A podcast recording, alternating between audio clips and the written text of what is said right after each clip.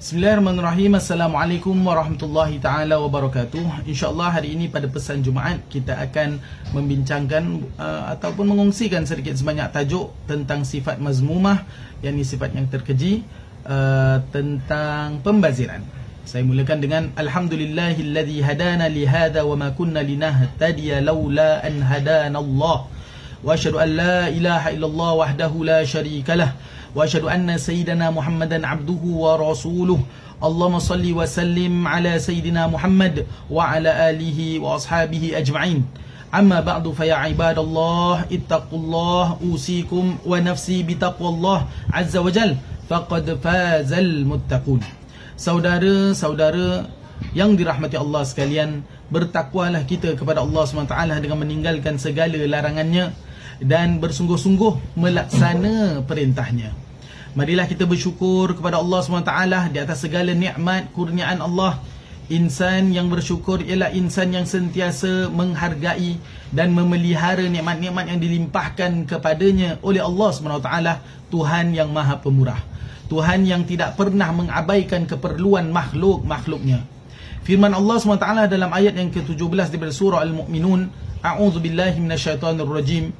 ولقد خلقنا فوقكم سبع طرائق وما كنا عن الخلق غافلين صدق الله العظيم yang bermaksud dan demi sesungguhnya kami yakni Allah SWT telah menciptakan tujuh yakni lapis langit di atas kamu sedangkan kami yakni Allah SWT tidak pula lalai daripada yakni menyediakan keperluan makhluk-makhluk ciptaan kami masya-Allah sadaqallahul azim demikian perhatian dan kemurahan yang Allah SWT curahkan kepada kita.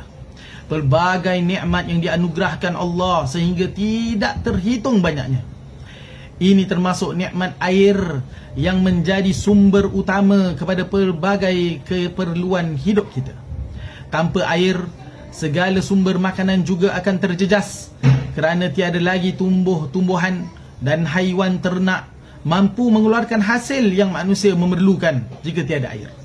Apabila bumi kekeringan, manusia dan segala yang bernyawa akan menanggung kesengsaraan. Malah pelaksanaan agama kita juga akan turut terjejas. Oleh yang demikian saudara, saudari yang dirahmati Allah sekalian. Pesan hari ini mengajak kita semua untuk menginsafi betapa bernilainya air untuk kita meneruskan kehidupan. Gunakanlah nikmat air kurniaan Allah SWT ini dengan penuh kebijaksanaan dan rasa tanggungjawab. Manfaatkanlah mengikut kadar yang perlu. Kerana pada setiap titisan air itu ada nadi kehidupan kita bersama. Elakkan pembazirannya walaupun dalam amalan ibadah kita.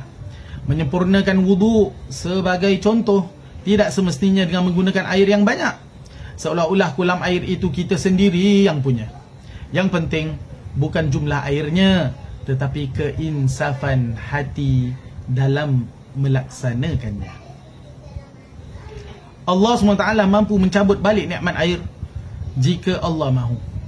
Maka mari, marilah saudara-saudari yang dirahmati Allah sekalian, kita terus hidup sebagai hamba Allah yang benar-benar bersyukur, bukan cuai, bukan sombong dengan apa yang sedang kita nikmati. Bimbanglah, bimbanglah. Kalau kealpaan kita sendiri menjadi sebab akhirnya hilang nikmat air ini. Jika itu terjadi, sesalan tidak akan ada gunanya lagi. Semoga rahmat Allah SWT sentiasa tercurah sepanjang hidup kita di dunia ini dan hingga ke akhir akhirat nanti. بارك الله لي ولكم في القرآن العظيم ونفعني وإياكم بما فيه من الآيات وذكر الحكيم وتقبل مني ومنكم تلاوته إنه هو السميع العليم. أقول قولي هذا وأستغفر الله العظيم لي ولكم ولسائر المسلمين والمسلمات والمؤمنين والمؤمنات فاستغفروه فيا فوز المستغفرين ويا نجاة التائبين. Lagi. Wassalamualaikum warahmatullahi taala wabarakatuh.